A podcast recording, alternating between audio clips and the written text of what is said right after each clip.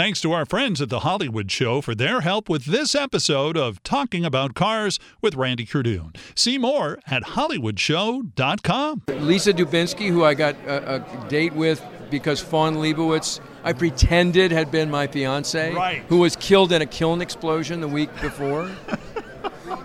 and that's a true story that Chris Miller, who was one of the writers, experienced when he was at Dartmouth. One of his his uh, fraternity brothers did that. Took took you know went to the school that the girl had died in and said, "Oh, she was my fiance. Can can you get uh, some dates from my five friends?" Kiln explosion. Yes. Sophomore dies in kiln explosion. Kiln explosion. Okay, I, I love that. Okay, so Words with K are funny.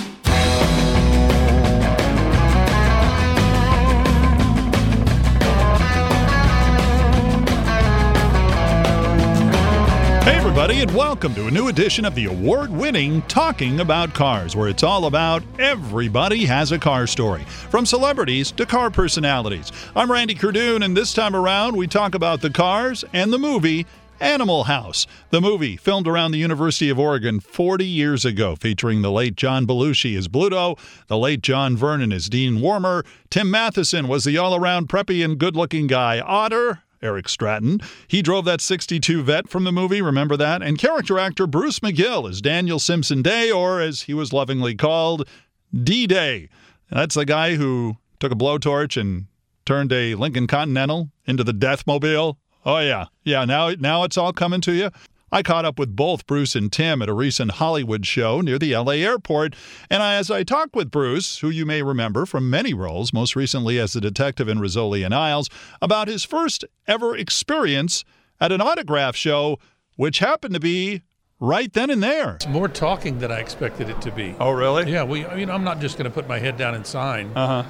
I'm going to visit with them because I I figure that's at least part of what they want. Uh huh. And I've never done one before, so I've got. I'm on a steep learning curve. Oh. But it's it's uh, it's actually been interesting and pleasant, and I've seen people I haven't seen in years, so that's a plus. Yeah, it must be kind of neat. When was the last time you saw some of the people from the movie? Oh, well, this is the 40th year of the release of Animal House, so I've been seeing them all year. This started. Uh, there were events all over the place, so I've been seeing them. So, back in the movie of Animal House, you guys were the frat in 62. You guys were running around. And in a sense, for our sense, the cars involved seemed to be really big. The one that sticks out was uh, that Lincoln that you guys turned into, or at least the characters turned into, that Yeah. big tank thing. Lincoln Tell me some of your. doors. Yeah. I, I don't know how you got past Otter's Corvette. Uh huh. That was a cool car. That was a cooler car. Sorry, go ahead. Tell me a little bit about when you guys got an idea of what you were going to do, and tell me what you remember about those cars. Car wise, it was all scripted very carefully, and uh, we were pretty much told. The only thing I don't think was in the script was Belushi measuring carefully, then smashing the windshield out with a sledgehammer. I don't think that was exactly scripted, but I was always there to light the torch and say, "Leave everything to me." And you know, I think I threw in the diabolical laugh, and you know, the car was sort of a character in the show because it was Flounder's brother's car, and he was eager to be accepted, and these guys were ruthless. I mean, really, there was nothing politically correct about Animal House, but in those days, it was different. You know, it was different. And yes, it's somewhat misogynist, and yes, you could say that it's racist, but it's still funny. No, I I'm not so sure, but I think uh, eventually the general public, and they may be already there, are going to be tired of the rigidity of the so-called ethics and whatever kind of police you want to call them, and, and just going to throw it off. I mean, there are certain things that it's, it's very good that they're out of our vernacular. There are other things that are a little racy that should be left alone.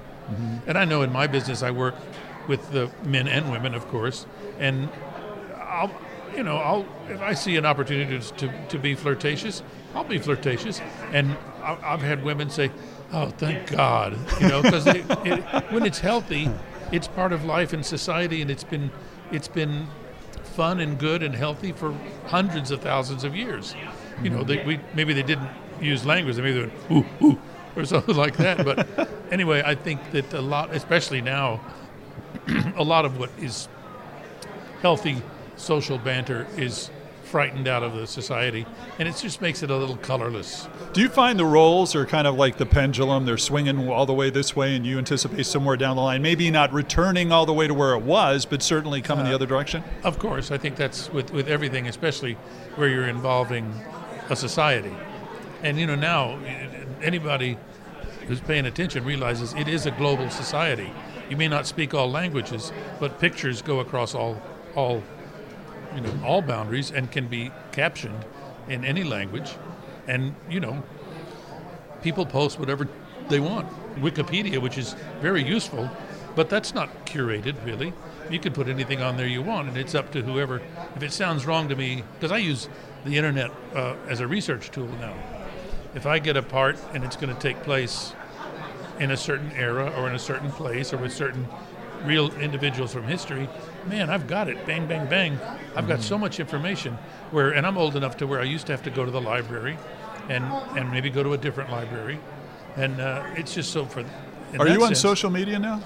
I'm not. My wife curates a fan page, Mm-hmm. and I feel bad about it. I used to feel bad about it. I've gotten over it now, because what if somebody sees it and I don't respond? Like if somebody that I knew in high school or whatever, and she said they know, they know, but I don't know that that's true. Mm-hmm. But to anybody out there, I, you know, I certainly mean no disrespect, Mm-hmm. but I'm not. No, I'm not going to do it. I spend a lot of energy hiding out because I, I mean, I, I rent out my body and soul to these scripted characters, and the more people know about me, actually, the the less.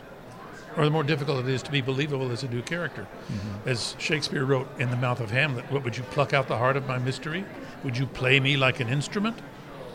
No, that's for me. And I, I you know, I'm in the business of depicting invented characters. Mm-hmm. Sometimes they're historic, like in Lincoln, but often they're made up out of whole cloth. Mm-hmm. And the, the less people know about me, Bruce McGill, the better chance I have at being believable as that character.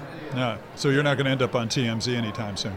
Oh, not on purpose. Besides, I, I think I'm so boring; they have no interest in it. If I could, if I went out and got in a big fight somewhere, maybe. Okay. All right. I got to go back to the Lincoln though. So when Belushi punched out the window, it wasn't supposed to be punched out. No, they were ready for it, but Oh. I just don't. I don't remember that being scripted. But you have a big prop like that, and you're looking for funny business. I mean, the only thing that's funny about that, and this might have been, he was always going to be helping me make the Deathmobile. That was uh-huh. always in there. Uh-huh. But measuring it so carefully with the tape measure, that's misdirection in comedy. It's you know he's so careful, and then he just smashes it. Mm-hmm. But that was so Bluto. You know that mm-hmm. was a, and it could be I don't remember, but it could be something that John Belushi just came up with, and it could be something that John Landis said would be funny. You don't know when you're in the, and I haven't. I saw a copy of the script today. Somebody had us signing a copy of the original script of Animal wow. House, which is that's incredible, and, and it was given to him by Harold Ramis. He used to have uh, Harold Ramis, one of the writers of the film.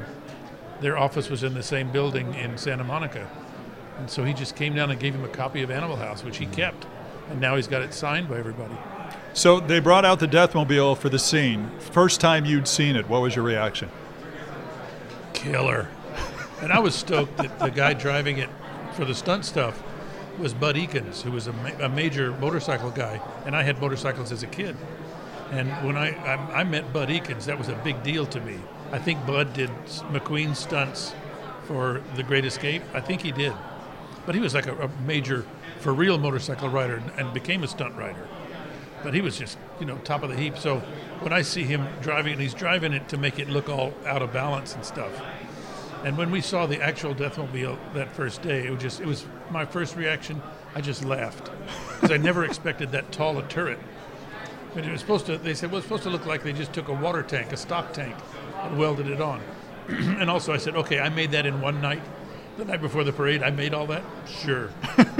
Good thing this is a comedy. Well, you were really good. I, I mean, your Oh, yeah, character was master- awesome. Master welder.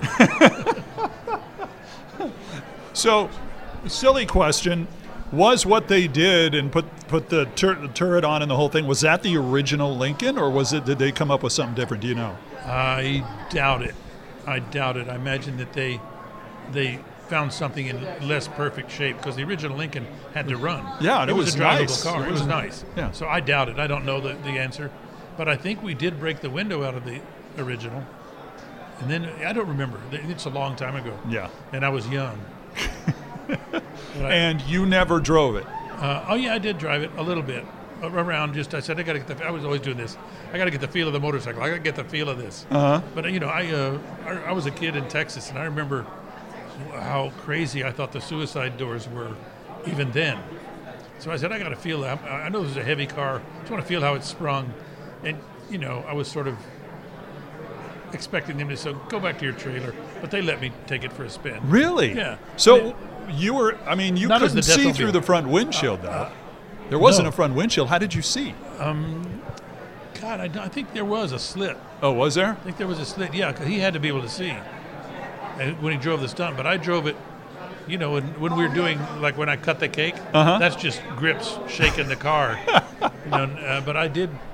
The funniest thing that happened was we shot everybody's interior coverage in the Deathmobile on one day, and we didn't get to me, the driver, until the next day. And that night, a, a very sharp cold front came through. So the next morning, we're trying to shoot my stuff, and you, my breath is frosting, and you're seeing, you know, condensation of breath. Nobody else had that. So what are we going to do? So first they say, well, put ice in your mouth.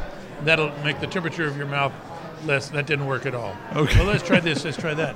And then we had another piece of equipment there, which they used to dry tracks, which is a major blowtorch, and they used it to dry up the street if you if it rained and we didn't want rain to match. So they somebody comes up, didn't say a word to me, and I'm in the driver's seat, and there's black duvetine, which is material all around me. Somebody comes up with this torch that they use to dry asphalt, and goes right around me. I mean, there's bits of material burning, but it worked. It warmed up the air in the vicinity quick enough to get the shot of me going ramming speed or whatever, cut the cake. But that was nobody said anything to me about it. They just okayed it. Shocking. So you're sitting there waiting, and, And now think, okay, somebody's like guy's torching bl- me. torching you. Yeah. Got my attention. Yeah, I would imagine so. I mean, do you get stunt like credit for that? I got told nothing but shut up. Say your line. no, I, I was not the only person surprised by that. Uh-huh. People, like, some of the people on the set in charge of safety were going, hey, hey, hey, fast and loose. And if I remember right, there were scenes of you actually in the turret, or not? In the, turret. in the Or no, you were. yeah, who was driving it? You were. You were driving, was it, driving. right? So Yeah. did they have shots of you in the turret? Yes, they were all done still at the, when I when I exited after everybody else was gone. Uh-huh. And if you remember, my crawl was whereabouts unknown. Oh, right. So after all this other stuff was going on, I waited. Very clever guy, D-Day. And then I hop out and steal a cop car and do a really nice reverse 180. I do a reverse 180 and it freezes, whereabouts unknown, and off I go. Yep.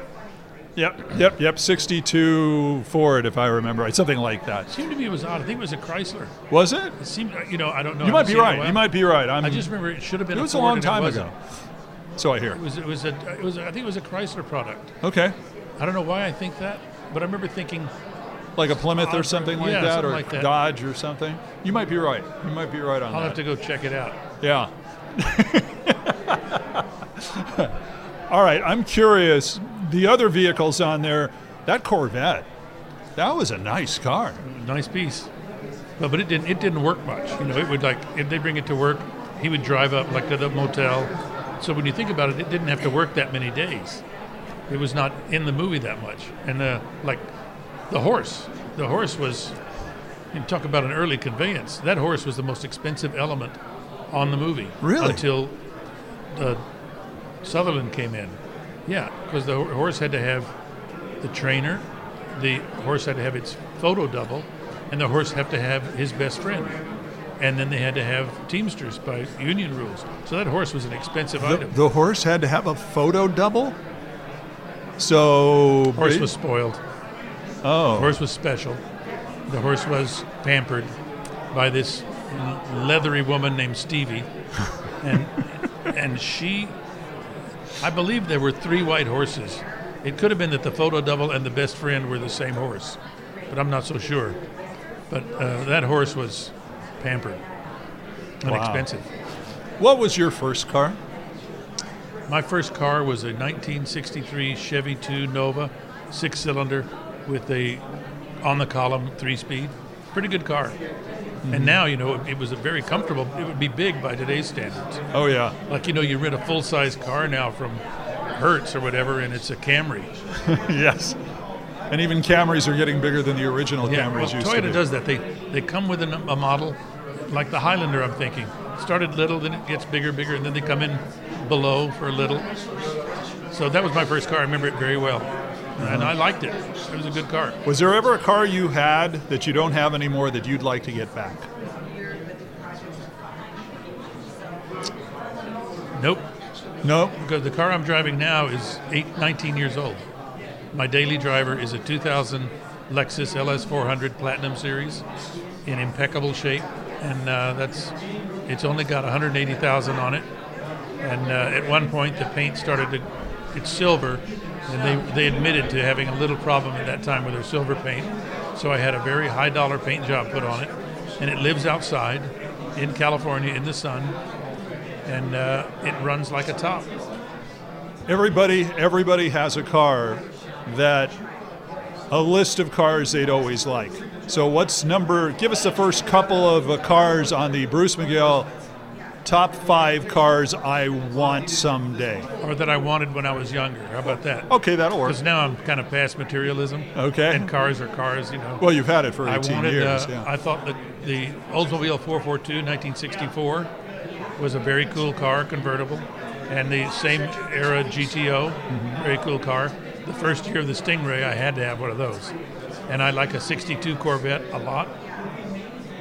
And I've never been a Ferrari guy, because and especially now, it's too hard to get in and out of them. And I never wanted a Rolls Royce, so those cars, those are the ones. Why 64? That's kind of an interesting year because Uh, you usually know- you think of the ones that are 69. Well, it just had a, such a beautiful, I thought, balanced shape. The front end and the back end were very symmetrical, and it, they were huge. Those cars were huge by today's standards. And also, it's the first one that came to my high school.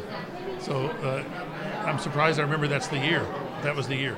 That's a cool year. Have you ever been involved in any other TV shows or movies that really relied on a lot of cars or certain cars stood out? Well, Miami Vice, but I oh, didn't have one. right, right. I did Miami Vice, and uh, my guy was not one of the car guys, but they were around, of course. Uh-huh.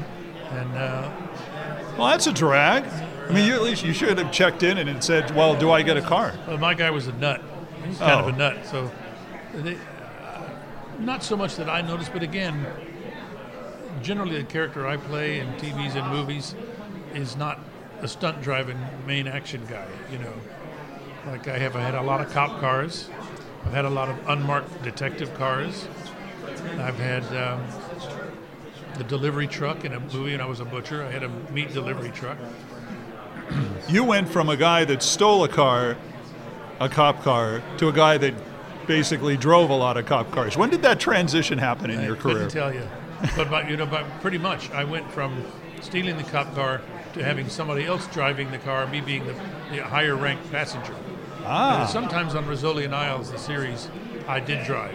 And, but I got to tell you, Angie Harmon is a really good driver.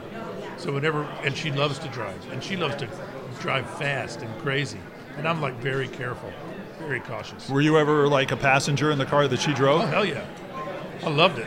Did she like do a lot of spin outs or do you? Well, no, but if she had to back up a little, she wouldn't back up slow. She'd back up almost like I had in, in Animal House. She'd almost go and slide it. Uh huh.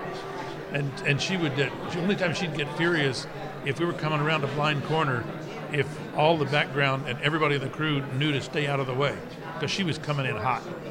And she said, "I don't want to be a, be a pain in my ass if I hit somebody." Actor Bruce McGill from Animal House. Nothing like a Deathmobile story or two to pique your interest, I'm thinking. Bruce, by the way, one busy actor. According to IMDb, he has no less than four movies in post production now, and one just completed. Now, Tim Matheson, who played Eric Otter Stratton. With the 40th anniversary of Animal House, this autograph show was really a great chance for him to have a reunion of sorts. that was my college life was doing Animal House. So, and many of these people, like McGill, was the best man at my wedding, and one of my weddings, and uh, and uh, Riegert and I have been good friends forever. And Jamie Widdoes a big director here in Hollywood and big pal of mine. So. So yes, I you know it, it, it is kind of a reunion and, and, and people that I, I love dearly and, and we experienced a lot you know special things together. car wise, your character in Animal House had that Corvette. Yeah. All right. So you're set up. You're the first. I'd like to get your reaction to the first time you saw that Corvette. I loved it. I mean, you know, it was the first car I ever really fell in love with as a kid. I mean, because I was just very young when it came out, and I used to just, and it was, I liked it better than the the T-Bird. You know, it was, it mm-hmm. was, it was the coolest car possible, and I couldn't imagine what kind of car they were going to have me driving in that movie. When they drove up in that car in that color, Oh my God, it was heaven. And then, and then I got to drive it a couple of times. Right? I think I was two or three scenes I was driving it, other than when we drove the um, the Lincoln uh, and trashed that. But uh, And we'll get to the Lincoln. yeah, but but that, that Corvette is the coolest car ever. So is it true that it had issues and didn't drive? They had to push it around a lot. Oh yeah, I mean, every time you, you buy a you get a car for a movie that looks good, but and, this, and everybody always says yeah yeah yeah, you know, it's great it's great, and then it can't you can't get them running at all. Okay, so you had that car, and but the big star car, I guess, of the show was that Lincoln. Yeah. Tell me a little bit about now. You guys all it was a regular Lincoln, right? I mean, it, it, you guys crammed into it for that w- one scene. Tell me a little bit about what you remember about it. Well, I think there were two of them. You know, one for the exterior stuff and when driving, and one of them drove, one of them didn't. Right? You know, and uh, the um, you know, it was great as suicide doors. And I mean, it was just it was this great, the great classic Lincoln. Um, and and then I also got it, you had to be big enough so that I could almost get laid in the back seat you Right. know, of it. Right. And um, so it, it, there are a lot of fond memories about that car. Now, now, who was it again that uh, that happened with? I'm trying to remember. That was uh, Lisa Dubinsky, who I got a, a date with because Fawn Liebowitz, I pretended had been my fiance, Right. who was killed in a kiln explosion the week before. and that's a true story that Chris Miller, who was one of the writers, experienced when he was at Dartmouth. One of his his uh, fraternity brothers did that. Took took you know went to the school that the girl had died in and said, "Oh, she was my fiance. Can can you get uh, some dates from my five friends?" Kiln explosion. Yes. Sophomore dies in kiln explosion. Kiln explosion. Okay, I, I love that. Okay, so Words with K are funny, right? exactly. Well, absolutely. Uh, so flash forward, fast forward to the Deathmobile. Yes. First time you saw the Deathmobile. We saw, okay, we saw it um, in rehearsal. They took us out to the shop that was tearing down probably the fourth or fifth uh, version of the, uh, the Continental that we were driving. So there were two that we could drive. Then there was one that was converted into the Deathmobile. And that was genius. We, and we saw a little tiny like model of what it was going to look like, the cake and an eat me cake and all that. It was it was amazing. I mean, it was just every everything about it was pure Lampoon, you know. And I was a huge National Lampoon fan at that time, and they had not made a movie, and it just the movie and what we were doing and saying and and what these things looked like when we were there in rehearsal. It said that embodies everything that the Lampoon stands for, which is just outrageous, probably over the line, poor taste, but knowingly going over the line rather than just being in poor taste. Now, did you ever get a chance to drive in it, or Oh yes, yeah? oh yeah. Because what happened was, um, I'm trying to think of the guy's name. He was uh, um, a great stuntman, Paul. I'll think of his last name. He was was was driving it. He was the guy that doubled Steve McQueen in The Great Escape, uh, the motorcycle stuff, and he was driving it. And I wanted, I said, I gotta meet this guy. And, uh, and I asked the stunt head stunt coordinator, uh, Gary McLarty. I said, can can I ride in the car? And he says, Yeah, if, if Paul doesn't mind, you can do it. So he didn't mind. The directors didn't mind. So I was in the car when he crashed it. And I was, you know, holding on for dear Seriously? life. Oh yeah, I mean, just because because I knew all these stuntmen. I'd just been doing a bunch of westerns before this, so I knew all these stunt guys and everybody. And it was just like, and they in those days they let you do that. Nowadays they'd say insurance, no, you can't do that, and whatever. But it was, yeah, I wanted to be there when they were doing this stuff, and it was, ah, it was great. How many takes did it take when they crashed it? I One. mean, it has One. to be one. It was because How many one. cars did they have? Yeah, it was when he ran it into the uh, to the uh, the stands. Yeah, yeah, the, grandstand. Yeah, and you were in it. Yeah. literally in the yes, car. in the car, and it was just him and me. And uh, oh my God, it was just it was so much fun. But that, those were the days, and they let me crash the car when we went to the roadhouse. I said I can do this. I said we know how to do this. Um, we know I had them back me up about 20 feet and just hit the hit the gas pedal all the way to the floor and smashed it in because you can't get going more than 12, 14 miles an hour. Everybody had Fernie pads in front of us, you know, and we had our seatbelts on and just smacked into it. it was that like, was the Lincoln before the death Deathmobile. Yes, yeah. When we did, went to the Dexter Lake Roadhouse. Right. Wow. Did you get any stunt credit for this? Nah, they never give you anything. You know, it's like, eh, it's okay. Stunt money? Nothing? nah, not a dollar. Oh man. nobody on Animal House. Nobody got paid anything. It was all. It was all one of those super low budget movies, but you wanted to be in it so so much because of the quality of it and how funny it was. So, and, and we all kind of had a hunch maybe this if this works, this will be a good kickoff to a movie career. So it worked. Yeah, it kind of worked. Yeah, kind of. Yeah, just for you, just a little bit. yeah. So any other movie you were in where a car kind of played prominently that you can think of? I did a movie called Sometimes They Come Back, which is a Stephen King movie, and uh, it had a, um, I think it was a 57 Chevy that was chopped and, and, it was it was but it was like the devils coming back in this car. And, and and then they had exhaust pipes that shot flames out of the back of it. So that was that was a quite a car. That was you know again a Chevy. Your first car was what? I drove a 1962 Volkswagen Bug. Not not a very sexy car. It didn't help me with the girls, I must say, when I was in high school. Um, the second car I got was a 2000 TC Rover, made by Land the Land Rover company, and it was their sedan. It was sort of the equivalent of a 320i BMW, say back in the 60s and um, I love that car. I just loved it. It was the it was built as the safest car in the world because it had a the motor was it was if you did a head on if you had a head on collision, it drove the motor underneath the passenger compartment oh, really? and absorbed a lot of shock and supposedly was really good. And but it was a great great car. First car you bought with your real first really good movie paycheck. I, it was a Rover. Oh, it, it was, it was the Rover, okay. and because that was a sports car, and, and I and I just loved it. Uh, then I bought a 260Z, a Datsun 260Z. Um, and I was, you know, back in the hippie days, I was I had a Volkswagen bus, and then I went to the Datsun. I think I went to the Datsun 260Z, mm-hmm. which I loved. They're cool cars. Oh my God, it was a great car. Yeah. Any car that you don't have anymore that you'd like to get back?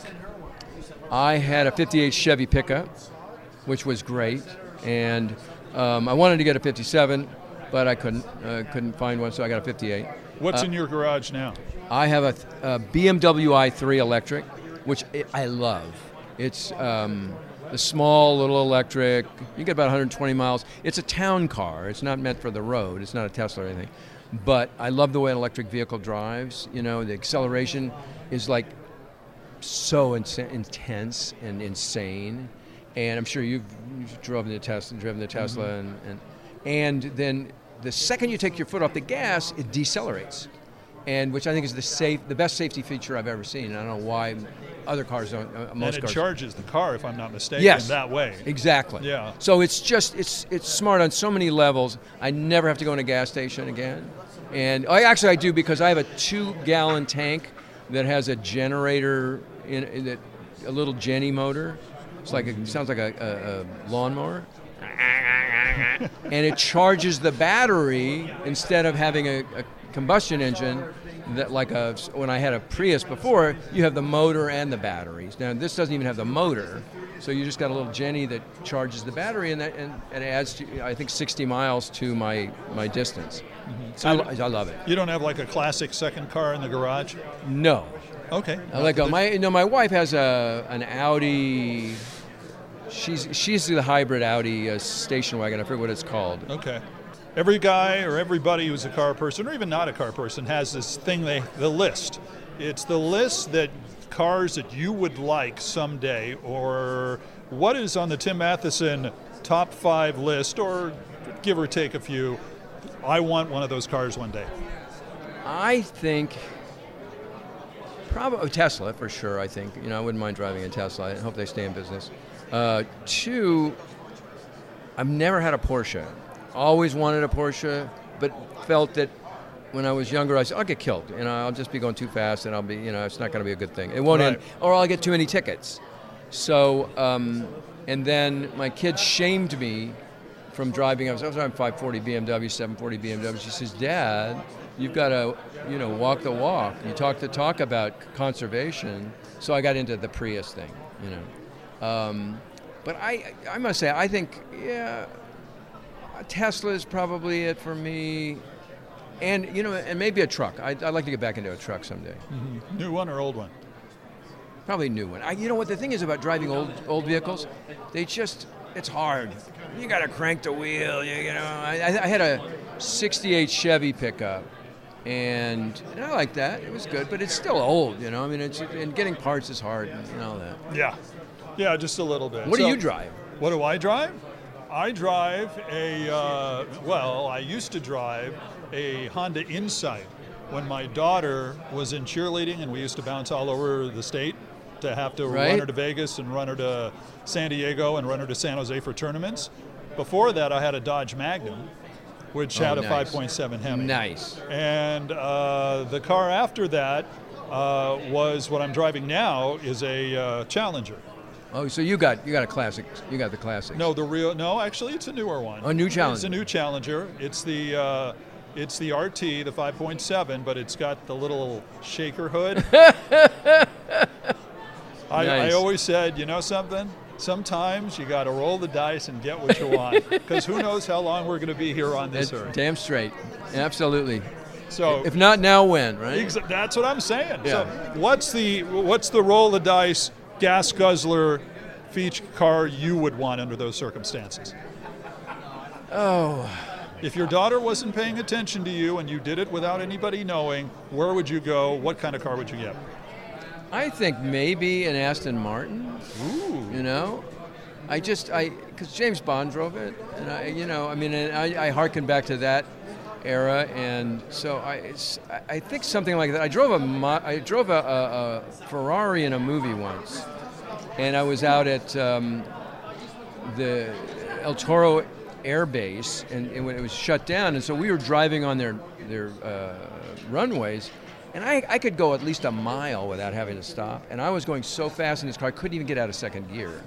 I mean, I could have, but then I would have had to really be a good driver, and I just thought, I'm not that good. I better just stay in second gear and let this thing decelerate. I, I've never, the only thing, yeah, I, I would go for a Ferrari. I think the only thing better than the acceleration in the Ferrari was I had, and they had these incredible brakes, was how quickly it stopped.